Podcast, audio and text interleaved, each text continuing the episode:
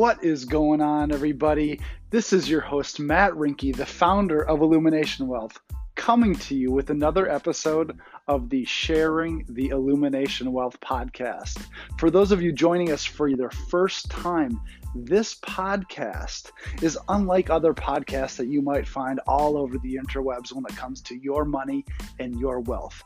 This is the convergence of growing your own financial intelligence, emotional intelligence, and your personal development all at the same time. This is not another show about how to budget, how to get out of debt, or how to find the next hot stock. We are about the journey and strategically designing your life to get the greatest return on it and creating enduring financial independence. So, thank you for joining us, and we look forward to continuing this journey with you. On today's episode, we are picking up the conversation and taking it one step farther than last week when we talked about financial vision.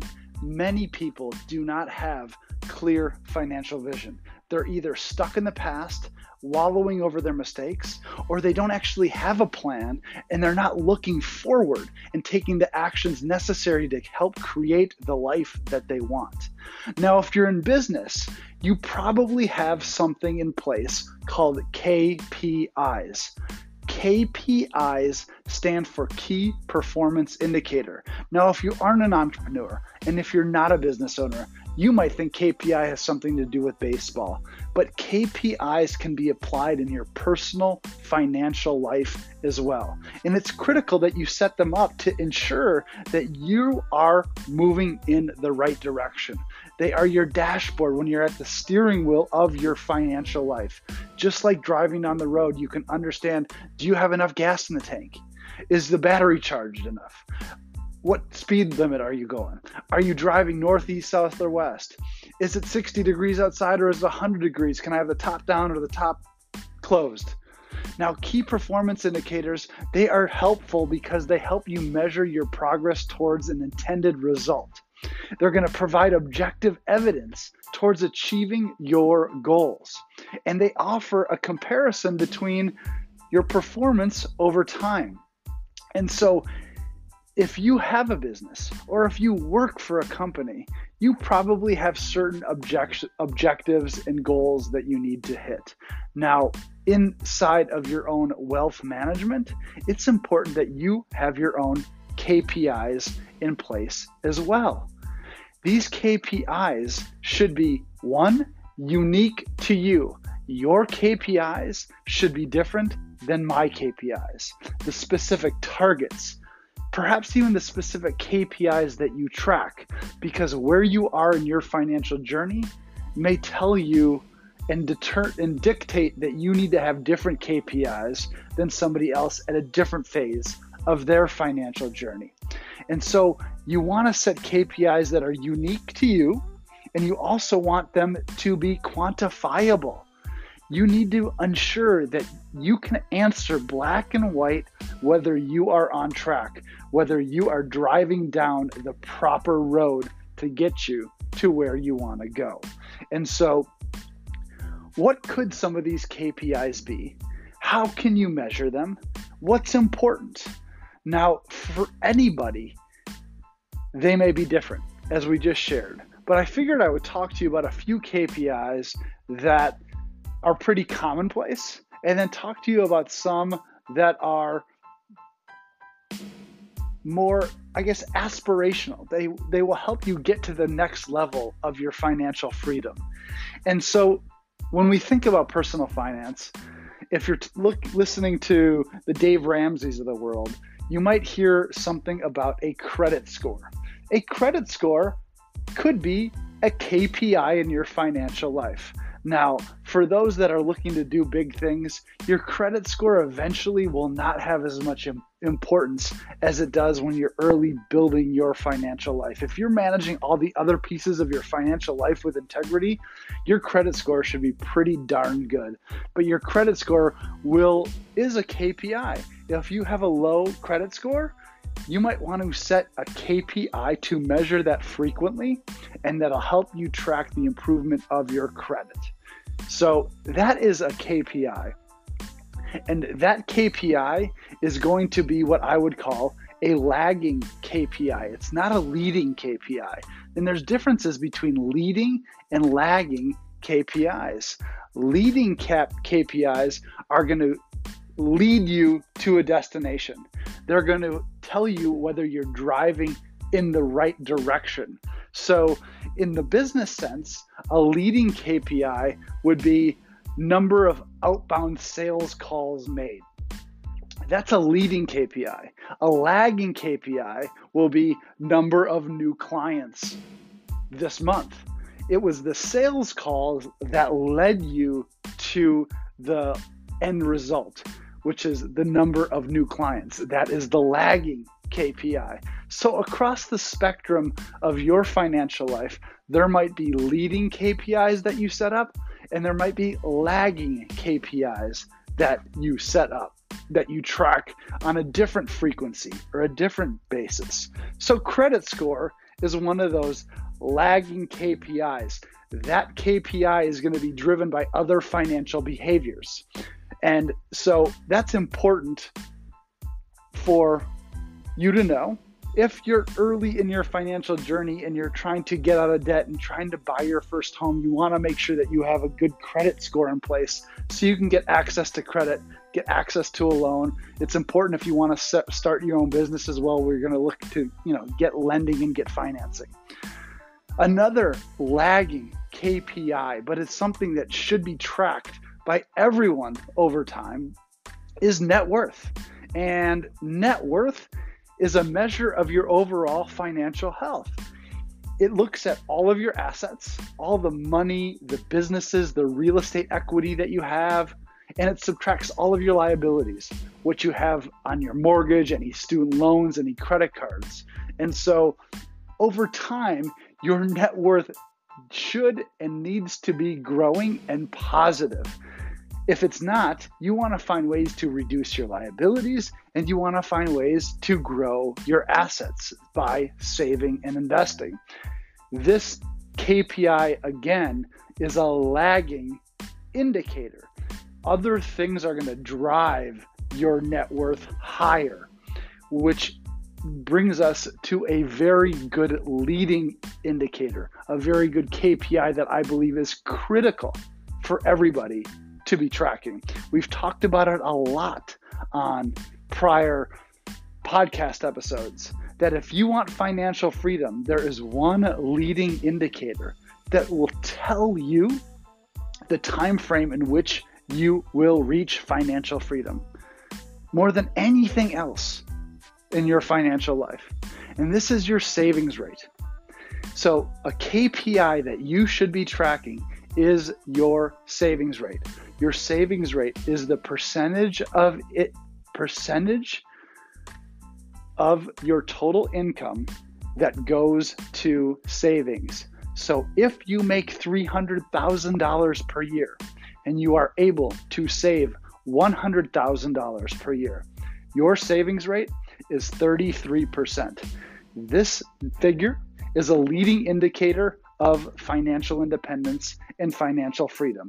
It is essential that you save. It is the fuel to your fire, your financial independence, and retire early ability. If you save, you cannot reach financial independence. You don't have the flexibility to start your own business. You don't have the ability to take a trip. You don't have the ability to make an impact in your community and give if you do not save and then you do not invest. It's pretty black and white. So, if you are looking to create financial independence, and everybody should, as we talked about, you need to be tracking your savings rate. This is a key performance indicator and it is a leading indicator. It's going to tell you how quickly you will be able to reach your goals. Those are three KPIs that are on the surface fairly easy to track. You should know them and you should start following it and making sure you have the pieces in place to track those things credit score, net worth, and savings rate. Now, there's another number, another KPI that I like to track. And for many people, they, in the traditional financial planning world, they talk about a 4% rule. And this 4% rule basically says that when you have a certain amount of assets and you're able to you're when you have a certain amount of investment assets, you essentially can withdraw 4% of those investment assets per year. And if you have a million dollars, you could withdraw $40,000 safely per year. And so if you spend $40,000, based on that, you're financially independent. But I like what I would call a financial freedom index. This is something that I track, that I have certain clients track, which is a different measure because our clients don't have traditional portfolios. They don't just have stocks, bonds, and mutual funds.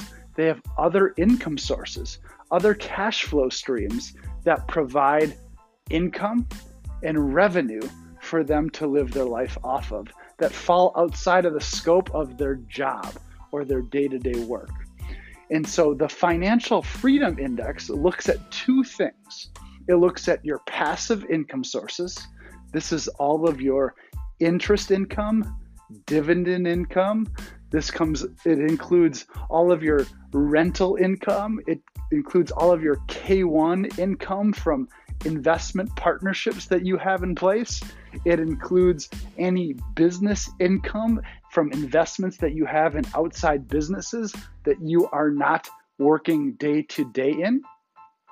And that, the sum total of all of those passive income streams divided by your current expenses, your total living expenses.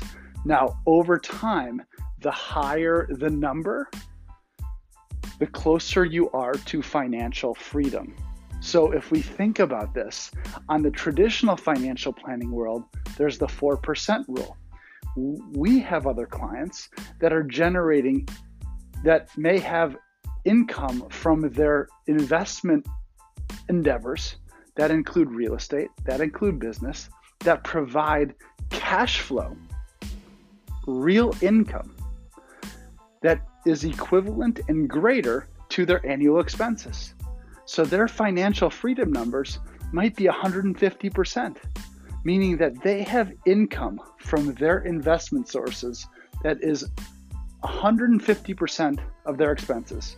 So if their expenses are $100,000 per year, they have passive income streams of $150,000 per year. So even in a very difficult economic environment where rents go down, where business goes down. They have a huge margin of safety. They have a huge cushion in which they can adjust because they're still living below their means, even amongst their passive income sources, not their working income sources. So I like to flip the traditional 4% rule on its head and track a financial freedom index that tells us how close we are to becoming financially free off the investments and diversified investments that we have. This too might be a lagging indicator, but it helps paint a picture of our close our you know our time frame and our ability to be financially free. Now there might also be different levels for you on that financial freedom index. You might have a financial freedom index that has a conservative part that says, what is my basic living expenses? What is it that I need to cover all of my just basic bills?